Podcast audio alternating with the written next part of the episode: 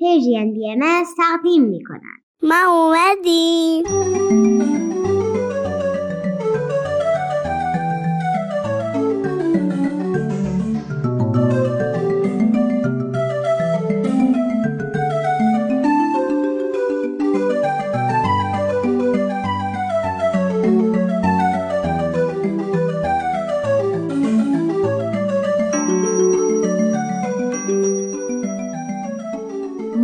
اومدیم اومدیم پیشتون تا با هم کلی گپ بزنیم راستی تو مدرسه چه خبر؟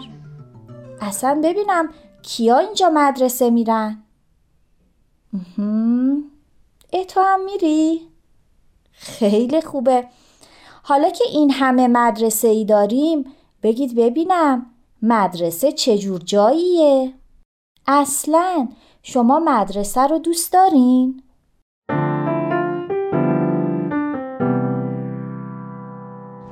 من مدرسه رو خیلی دوست دارم. بعد اونجا مشق میمیسیم درس می‌خونیم. با دوستامون بازی می‌کنیم.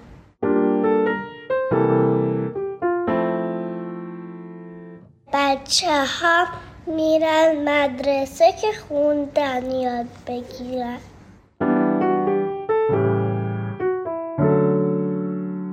مدرسه یه جایی که یه جاهایی یه اتاقایی به اسم کلاس هست. تو اون ها یه چند تا میز و صندلی هست. یه خانم به اسم معلمی هم آقایی یه آدمی میاد جلوت یه چیزایی یاد میده بهتون. بعدم مدرسه رو من عاشقشم عالیه.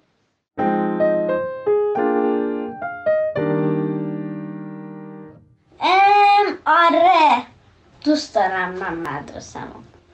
جای مثلا مثلا می‌تونیم ورزش یاد بگیریم علوم یاد بگیریم با تکنولوژی کار کردن یاد بگیریم.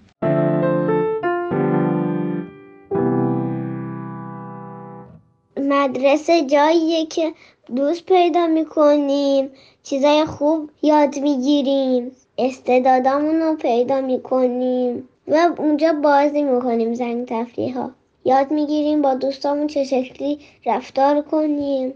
یاد می‌گیریم چه شکلی درس بخونیم. ادب با یاد می‌گیرن. من مدرسه خیلی دوست دارم. روزای تعطیل اصلا خوشحال نیستم. مدرسه مثلا اونجا درس می‌خونیم دوست پیدا می‌کنیم رشتهمون رو پیدا می‌کنیم. به چیزی که اصلا علاقه داریم منظورمه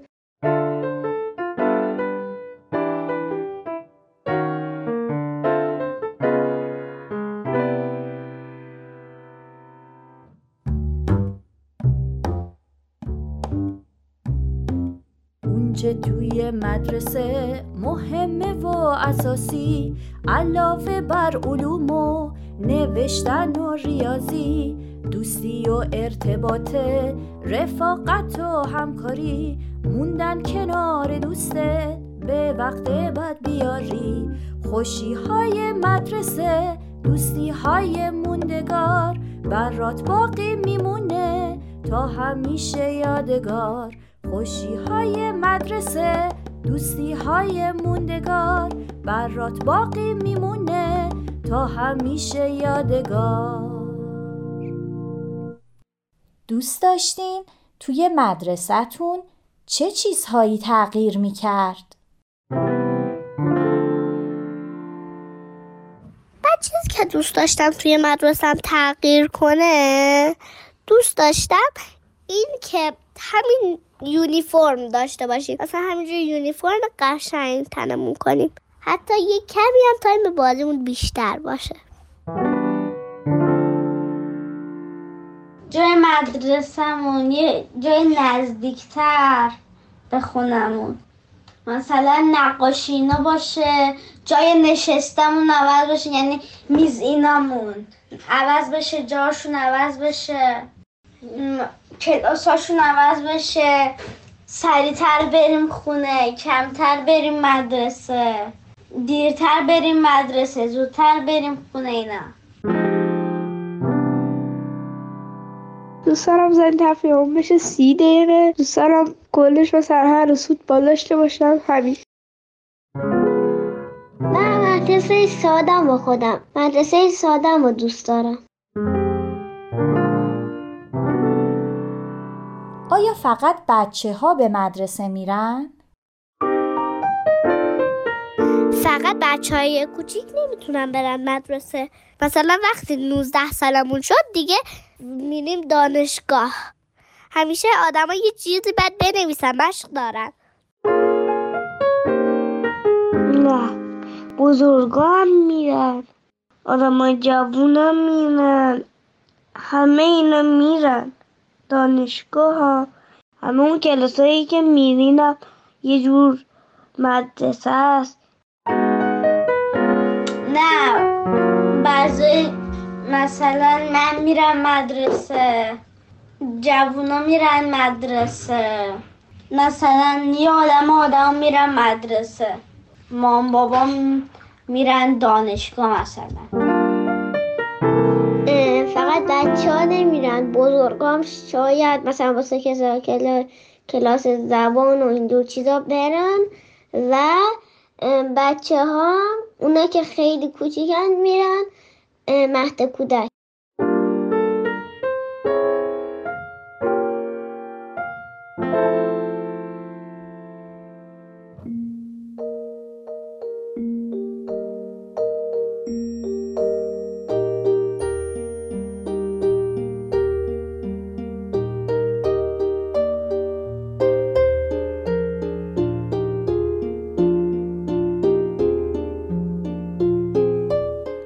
منقبت عالم انسانی علم است.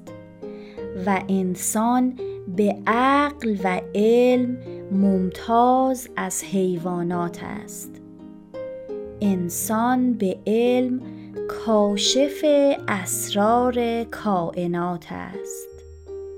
علم اعظم منقبت عالم انسانی است.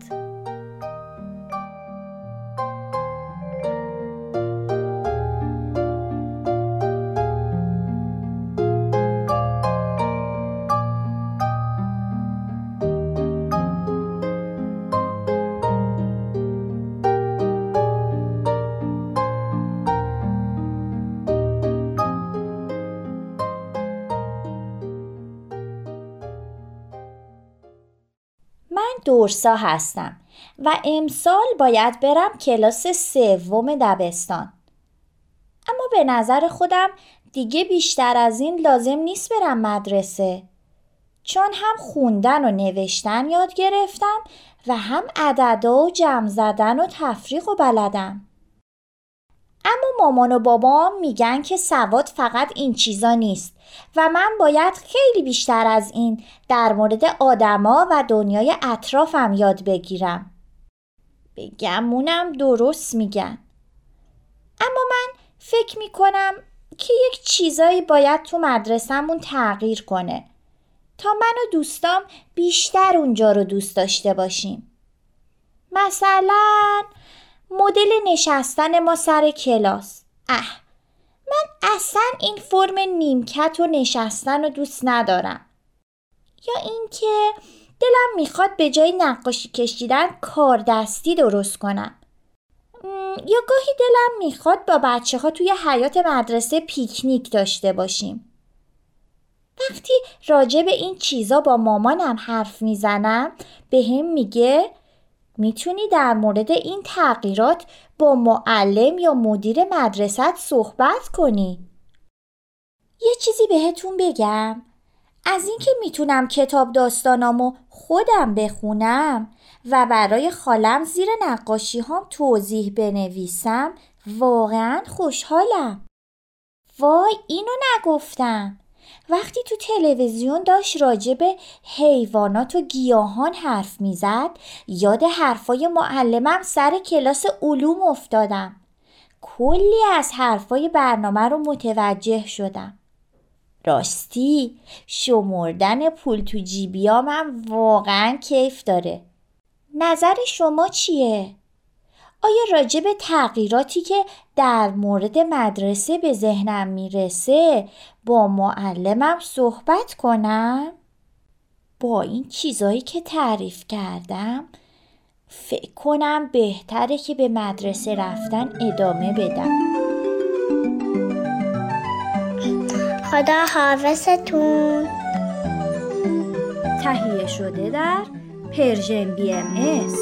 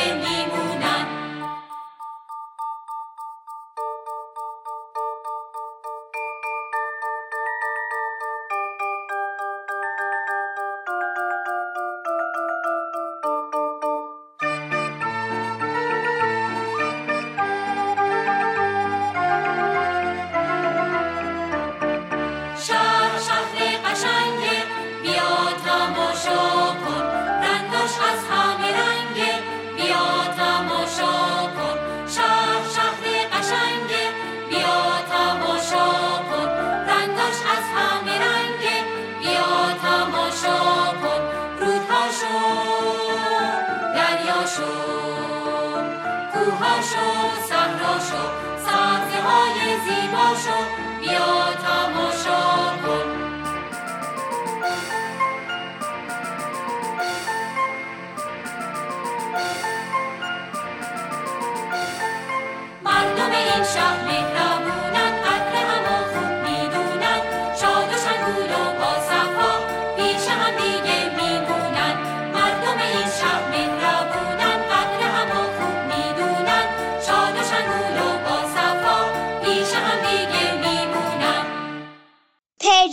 اس تقدیم می کند مداد نارنجی.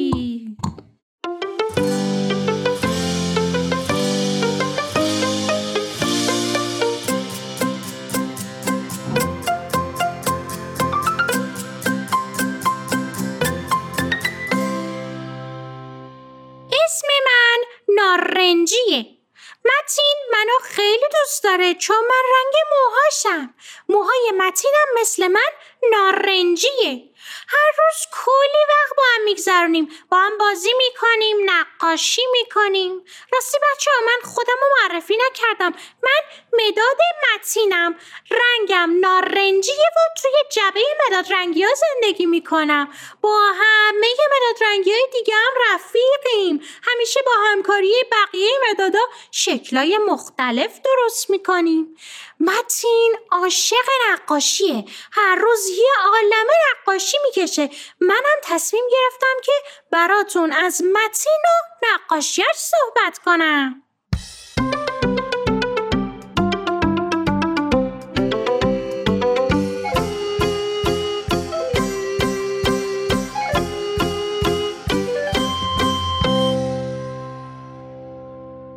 امروز متین تو دفترش یک ماشینی کشیده بود که چرخ نداشت. مگه ماشین بدون چرخ هم می‌تونه باشه؟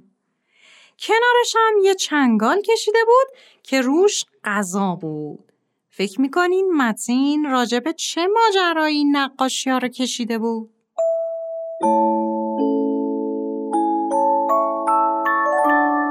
امروز متین به یک مهمونی رفته بود. مهمونی خونه یکی از دوستای متین بود. این دوست متین کتاب زیاد می‌خونه و اتاقش پر از کتابه. همه جور کتابی داره کتابای داستانی، علمی تخیلی اما بیشتر کتاباش علمی هن. ببینیم بچه ها شما هم کتاب دوست دارین؟ چه کتابی می‌خونین؟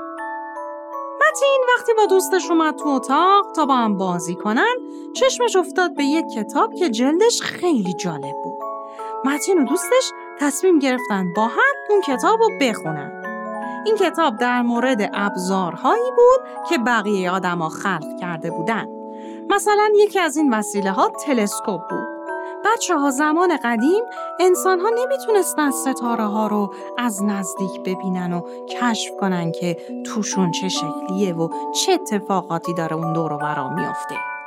بعد یه نفر اومد تلسکوپ رو خلق کرد و از اون به بعد با تلسکوپ بیشتر ستاره ها رو می‌تونستن ببینن و راجبشون چیزای زیادی بدونن. یا مثلا ادیسون که فکر کنم همتون میشناسینش لامپ رو اختراع کرد تا برق بیاد داخلش و خونه ها رو روشن کنه. بچه ها این آدما به عالم انسانی کمک های بزرگی کردن. یعنی به بقیه آدما و به دنیا حسابی کمک کردن. متین و دوستاش خیلی هیجان زده شدن و خواستن تا یک چیزی با هم خلق کنن. اما فکر کردن چجوری یه چیزی خلق کنن؟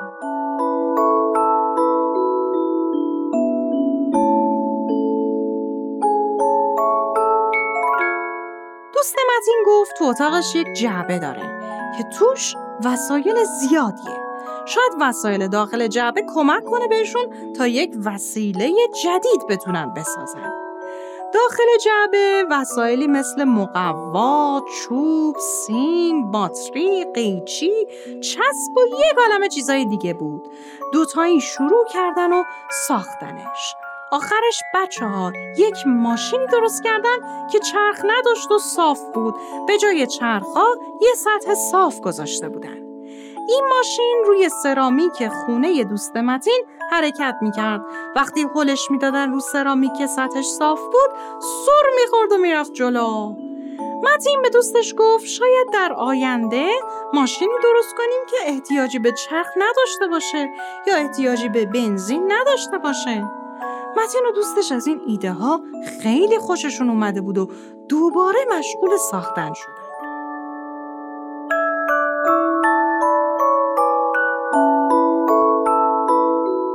بعد از اینکه ماشینشون رو خلق کردن براش یک اسم هم انتخاب کردن. بعد تصمیم گرفتن تا هر مهمونی کارای خلاقانه انجام بده. مثلا وقت شام به جای اینکه قاشق و پر از غذا کنن چنگال و پر از غذا می‌کردن. یا مثلا برای اینکه برن تو حیات یا آشپزخونه به جای راه رفتن لیلی می‌رفتن و کلی بازی کردن. هر کاری دوست داشتن می‌تونستن بکنن و فکرای جدیدی به ذهنشون می‌رسید. اما فکری که باعث آسیب نشه و بهشون حسابی خوش گذشت. وقتی می‌خواستن نقاشی بکشن از پاهاشون استفاده کردن به جای اینکه مداد دستشون بگیرن. مداد و گذاشتن لای انگشت پاشون بعد نقاشی کردن.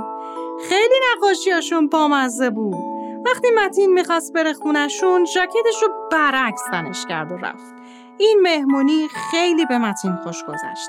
متین و دوستش برای هر کاری یک راه جدیدی خلق کردن که تا حالا انجامش نداده بودن.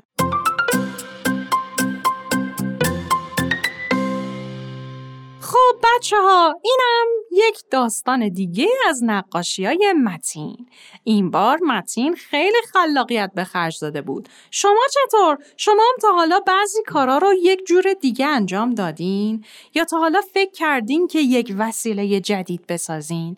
اگر دوست داشتین و اگر یک وسیله جدیدی ساختین می‌تونین نقاشیشو برای من بکشین و برام بفرستین من منتظر گرفتن نقاشی های شما هستم.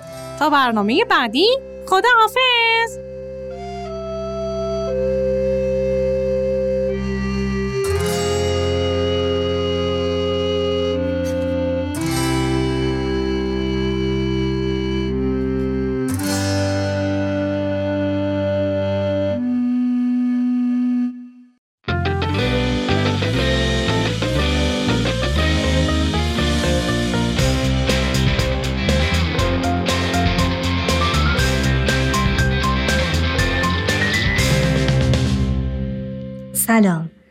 من دورنا پارسا هستم به پادکست مداد نارنجی فرزندم خوش اومدین موضوع امروز برنامه تفکر خلاق است وقتی خلاقانه فکر می‌کنیم یعنی چی کار می‌کنیم؟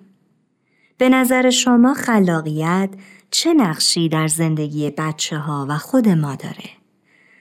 دنیا و جامعه با سرعتی سرسام‌آور در حال پیشرفته. ما نیاز داریم که خودمون رو با توانایی سازگاری با این روند مجهز کنیم و تسلیم نشیم. تفکر خلاق راهی برای تجهیز شدن و تسلیم نشدنه. آماده شدن برای مواجهه با جهان کار آسونی نیست. با تغییر جهان فناوری ها و روش های جدیدی معرفی میشن.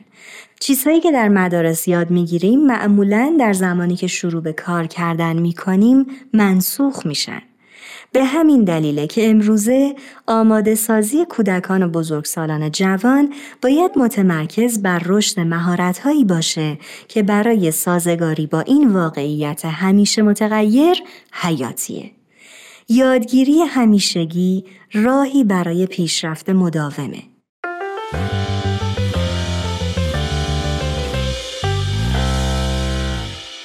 یکی از مهارت‌های اساسی که برای رشد و توسعه نیاز داریم تفکر خلاقه. تفکر خلاق یعنی روشی برای بررسی و حل مسائل با استفاده از دیدگاهی متفاوت یا اجتناب از راه حل‌های مرسوم و تفکر خارج از چارچوب. این فرایند خلاقانه به ما کمک می‌کنه که روابط رو بررسی کنیم، با چالش های جدید مواجه بشیم و به دنبال راه حل هایی بریم که غیر معمول، بدی و تازه هستند. تفکر خلاق می‌تونه توانایی های شناختی مغز رو تقویت کنه و باعث بشه مهارت های جدیدی یاد بگیریم. مثلا کودکی ممکنه در موسیقی مهارت ویژه‌ای کسب کنه. این مهارت باعث ایجاد پیوندهای قویتری بین دو نیمکره مغز میشه. طبق تحقیقات تفکر خلاق می‌تونه به مغز ما کمک کنه تا مسیرهای عصبی جدیدی رو شکل بده و بنابراین باعث بشه ما مفاهیم جدیدی رو درک کنیم. به این ترتیب چرایی آموزش تفکر خلاق به کودکان واضحه. این مهارت به سلامت عاطفی و مغزی قویتر منجر میشه. تمرکز روی خلاقیت و نوآوری در آموزش به کودکان اهمیت داره چون بسیاری از مشکلاتی که کودک در آینده با اونها روبرو خواهد شد به رویکردهای جدیدی برای حل شدن نیاز داره که پیش از این استفاده نشدن. این مهارت بسیار با ارزشیه که هر کس باید از کودکی بهش مجهز باشه تا در بزرگسالی بتونه از عهده مشکلات پیچیده راحت تر بر بیاد.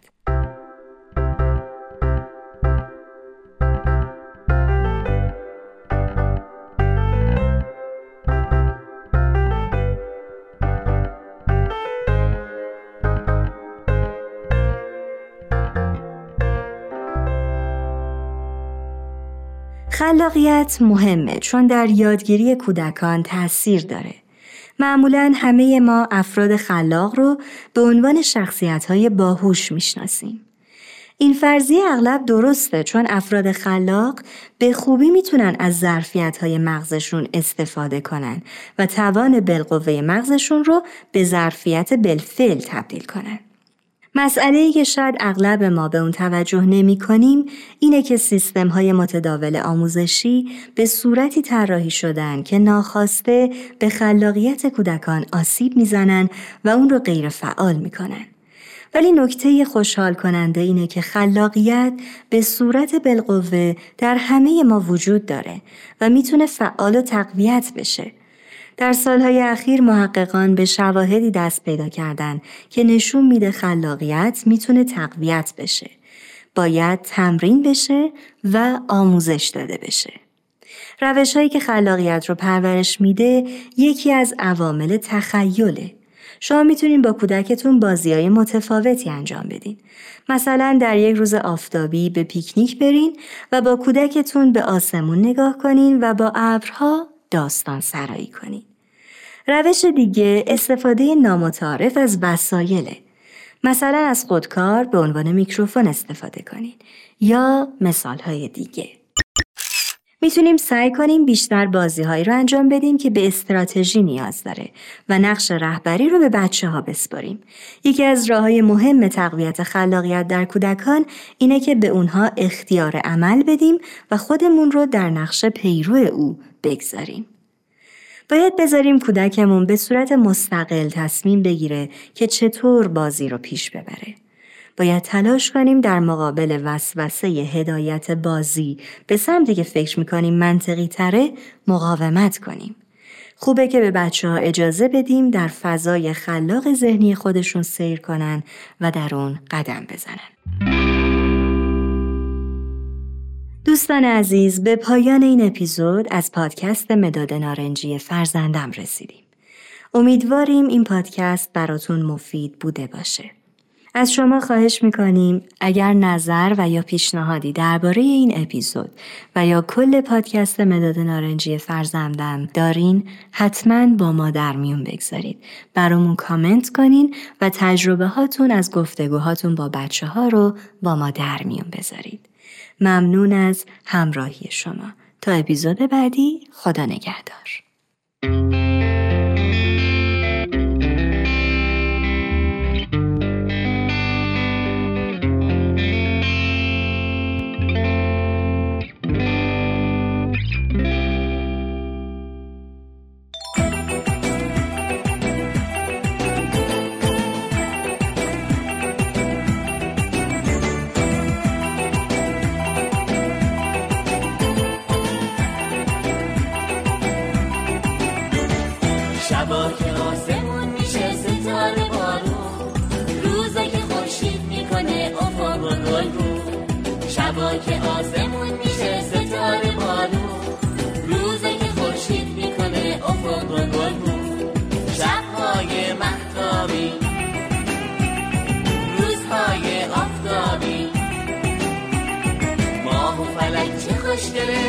تو بالا کن.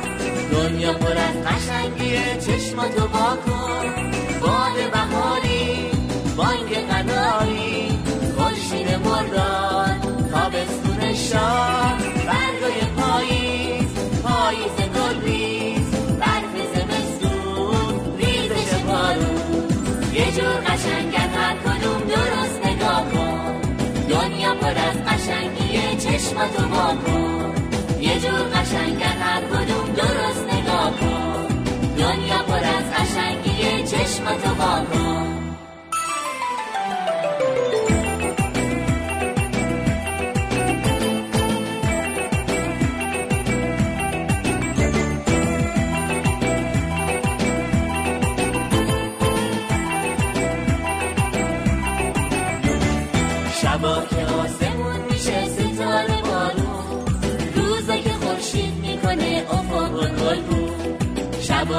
آسمون میشه ستاره بارون. روزا که خورشید می‌کنه افق و گل رو شبهای محتابی روزهای آفتابی. ماه و فلک چه خوشگله سرتو بالا کن. دنیا پر از قشنگیه چشماتو با کن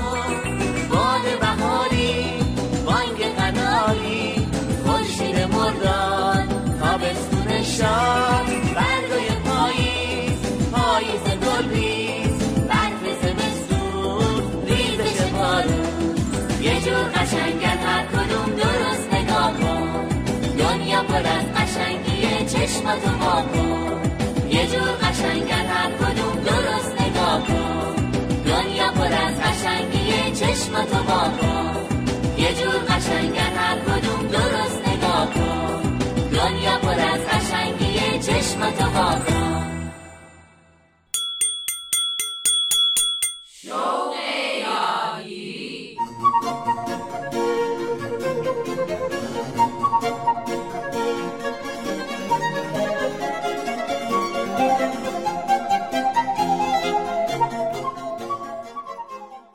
سلام دوستان و شنوندگان عزیز رادیو پیام دوست من رامان شکیب هستم و این ششمین برنامه از سری برنامه های شوق یادگیریه هدف از تقدیم این مجموعه برنامه کمک به والدینیه که نگران وضع تحصیلی فرزند یا فرزندانشون هستند.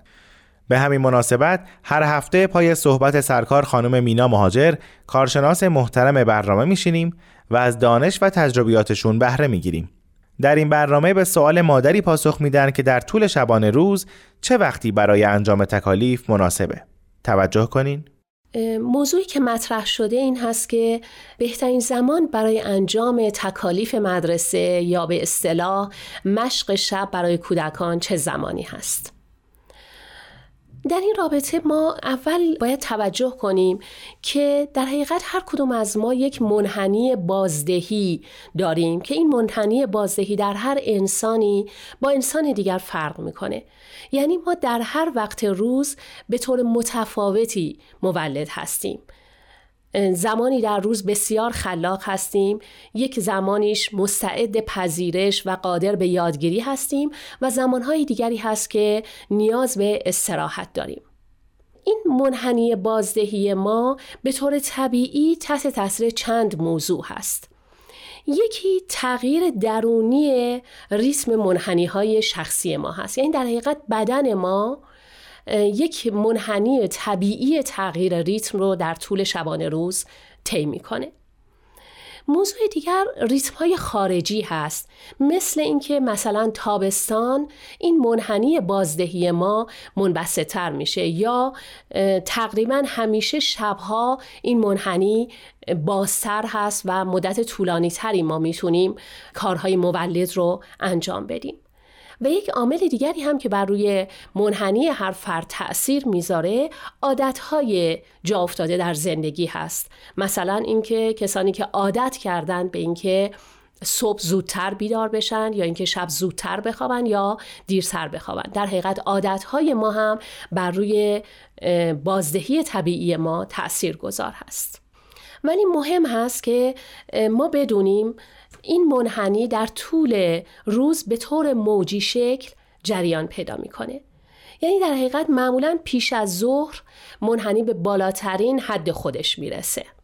یعنی بازدهی انسان پیش از ظهر به بالاترین حد خودش می‌رسه. بعد از ظهر به مدت یک تا سه ساعت این افت می‌کنه و بعد دوباره افزایش پیدا می‌کنه و حدود چهار تا هفته بعد از ظهر دومین اوج بازدهی رو ما داریم. و بعد از اون دوباره این منحنی کاهش پیدا می‌کنه ما خسته میشیم و بیشتر وقتها سومین اوج منحنی بازدهی انسان ها در شبها هست که زمان این افزایش برای کودکان حدود ساعت 8 تا 10 شب و برای بزرگسالان حدود 9 شب تا یک بامداد هست. در حقیقت موقعی که دیگه آدم ها دارن کم کم آماده میشن برای خوابیدن. اینا به برنامه ریزی بزرگترها کاری ندارن. ولی اگه اوضاع طوری باشه که باید والدین نقشی داشته باشن خوبه به برنامه‌ای که خانم مهاجر گفتن عمل کرد. با توجه به این موضوع ما باید بدونیم که زمان و مدت انجام مشق و تکالیف دانش آموزان کاملا متفاوت هست. و خیلی مهم هست که ما در طول روز برنامه ریزی داشته باشیم و رعایت زمان یادگیری و استراحت رو بتونیم بکنیم. مثلا اینکه اوقات تنش و هیجان کودک چه موقع هست و یا اینکه جریان منحنی بازدهی فردی کودک رو مورد توجه قرار بدیم اجازه بدید که یک روز عادی مدرسه رو ما در نظر بگیریم که در یک روز عادی بیشتر بچه ها بین حدود ساعت یک و دو بعد از ظهر از مدرسه به خونه برمیگردند. بعد از غذا به پایین ترین نقطه بازدهی روزانشون می‌رسن. از طرف دیگه خب وقتی معده انسان هم پر هست انسان خسته تر میشه. در این زمان فرزند شما به دو تا سه ساعت استراحت نیاز داره. در حقیقت در این مدت او ممکنه داره وقت خودش رو به راحتی با بازی کردن با صحبت کردن شاید حتی کمی تماشای تلویزیون یا تحرک داشتن در بیرون از خونه صرف می‌کنه و در حقیقت این زمان موقعی هست که قرار نیست به فرمانهای شما گوش کنه و داره کاری رو انجام میده که خودش دوست داره و انتخاب کرده. نکته جالبی بود. بچه رو پس از یک بازی خسته کننده بلافاصله پای درس ننشونیم. بعد از اون بین ساعتهای چهار تا پنج زمانی مناسب برای انجام تکالیف است. اگر کودک شما قبل از اون سرگرم سر و صدا کردن یا یک فعالیت پرتحرک بوده شاید در این زمان هم باز احتیاج داشته باشه که یک فعالیت آرامش بخش در ابتدا برای او داشته باشید. مثلا اینکه یک نیم ساعتی به موسیقی گوش کنه یا یک بازی فکری کنه. یا پازل درست کنه تا بتونه آرامش لازم رو برای کودکانی که به تمرکز نیاز دارن به دست بیاره. و در حقیقت همونطور که عرض کردم آماده بشه برای انجام یک فعالیت آرام و انجام دادن تکالیف مدرسه خودش. پس یادمون باشه به فرزندمون نگیم تا تکالیف تا انجام ندادی از جات بلند نشو. در هر حال انجام تکالیف خانه و آمادگی قبل و بعد از اون باید از ابتدا جاهای محکمی در برنامه روزانه کودک شما داشته باشه. ولی این رو هم ما باید توجه کنیم که قدرت تمرکز در افراد متفاوت هست و هر کودکی می‌تونه حواسش رو جمع کنه و در زمان محدودی روی یک موضوعی تمرکز داشته باشه. شاید موضوعی که الان برای بسیاری از شما عزیزان مطرح میشه این هست که کودک شما چه مدتی تمرکز داشته باشه تا تکالیفش رو انجام بده. این موضوع به سن کودک و مهمتر از همه به شخصیت کلی او و نوع عادتها و تربیت و پرورشی که تا به حال پیدا کرده داره. بیشتر بچه هایی که با استراحت های کوتاه دو تا سه دقیقه بعد از هر ده تا 15 دقیقه که کار جدی می‌کنن آرامش پیدا می‌کنن و به خودشون استراحت میدن. یعنی در این فاصله ممکنه یه چیز کوچکی می نوشند یا اینکه فقط به کار خودشون ادامه نمیدن یا یک مدت خیلی کوتاه تلویزیون نگاه می‌کنن به طور شگفتانگیزی می‌تونن زمان بیشتری تمرکز پیدا کنن. و چیزی رو که ما به طور تجربه می‌تونیم در مورد کودکان بگیم این هست که بچه های 6 تا 8 ساله با این روشی که عرض کردم خدمتتون که 10 تا 15 دقیقه انجام تکلیف یک تا دو دقیقه استراحت و بعد دوباره انجام تکالیف پیش میرن بچه های 6 تا 8 ساله حد اکثر 40 دقیقه می‌تونن کار کنند بچه های 9 تا 11 ساله حد اکثر 60 دقیقه و بچه های 12 تا 14 ساله حد اکثر 90 دقیقه می‌تونن متمرکز بر روی تکالیفشون باشن و البته بالاتر از 14 سال از این زمان هم بیشتر می‌تونن کار کنن و در حقیقت این زمان به طور عادی برای انجام تکالیف خانه کافی است.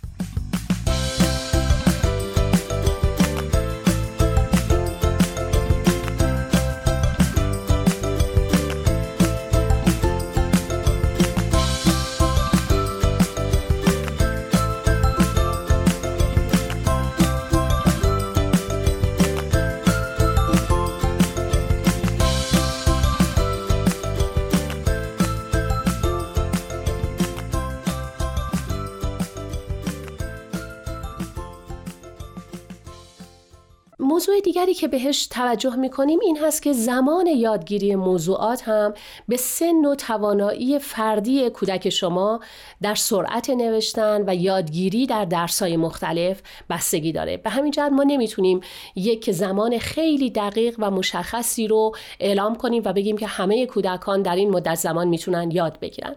ولی شاید بتونیم یک زمانهای متوسطی رو خدمتتون بیان کنیم. مثلا برای کلاس های اول و دوم ما می‌تونیم سی دقیقه یادگیری داشته باشیم بعد از اون 15 دقیقه وقفه داشته باشه یا استراحت برای کودک و دوباره 20 دقیقه یادگیری. برای کلاس های سوم و چهارم 45 دقیقه یادگیری رو می‌تونیم داشته باشیم 15 دقیقه استراحت و وقفه و بعد از اون 20 دقیقه دوباره یادگیری. برای کلاس های پنجم و ششم 60 دقیقه یادگیری، 15 دقیقه وقفه و 30 دقیقه یادگیری. و برای کلاس های هفتم و هشتم 60 دقیقه یادگیری، 15 دقیقه وقفه و استراحت و دوباره 60 دقیقه یادگیری رو فرد می‌تونه داشته باشه مطابق این برنامه شما می‌تونید زمان انجام تکالیف خونه رو برای فرزندتون مشخص کنید به این معنا که بعد از انجام قسمت بیشتر تکالیفشون می‌تونن یک استراحت طولانی 15 دقیقه داشته باشن و طوری برنامه ریزی کنیم که این در این زمان که در ابتدا کودک مشغول تکالیف هست قسمت زیادی از تکالیفش رو بتونه انجام بده. فقط باید مراقب باشیم که طوری برنامه ریزی نکنیم که زمان زیادی از وقت کودک بخواد صرف انجام تکالیف بشه. چون او رو دلزده و بیعلاقه می‌کنه به انجام تکالیف. برای اینکه ببینیم چجوری زمان انجام تکالیف و زمان بازی رو برنامه ریزی کنیم این هست که با یک روش خیلی ساده شما می‌تونید ببینید که کودک واقعا چه مقدار وقت برای تکالیفش لازم داره. به این صورت که قبل از تنظیم زمان یادگیری از کودکتون بخواید که دو هفته این رو تمرین کنه و این نکات رو یادداشت کنه که قبل از نشستن بر سر تکالیفش خودش حدس بزنه چه مدت زمانی برای انجام تکلیفش لازم داره. و بعد زمان شروع و زمان پایان تکالیف رو هم یادداشت کنه. در حقیقت این کار که خود کودک حدس بزنه برای همه بچه ها سرگرم کننده هست و اثر جانبی مثبتش هم این هست که احساسی که کودک از زمان دارد رو اصلاح می‌کنه و بیشتر وقتها هم کودک می‌بینه که تکالیفش رو خیلی سریعتر و زودتر از زمان مورد نظرش تونسته انجام بده. و به این ترتیب بعد از دو هفته شما یک میانگین تقریبا دقیقی رو می‌تونید به دست بیارید و بر طبق اون می‌تونید با کودک خودتون برنامه ریزی رو برای انجام تکالیف داشته باشید. خب دوستان اینم از برنامه امروز. اگر فکر می‌کنید مطالب این برنامه به درد دوستان یا بستگانتون که بچه محصل دارن می‌خوره پیشنهاد کنید برنامه شوق یادگیری رو گوش کنن. به امید موفقیت روزافزون فرزندانمون در عرصه علم و دانش و هنر. هفته آینده هم منتظرتون هستم.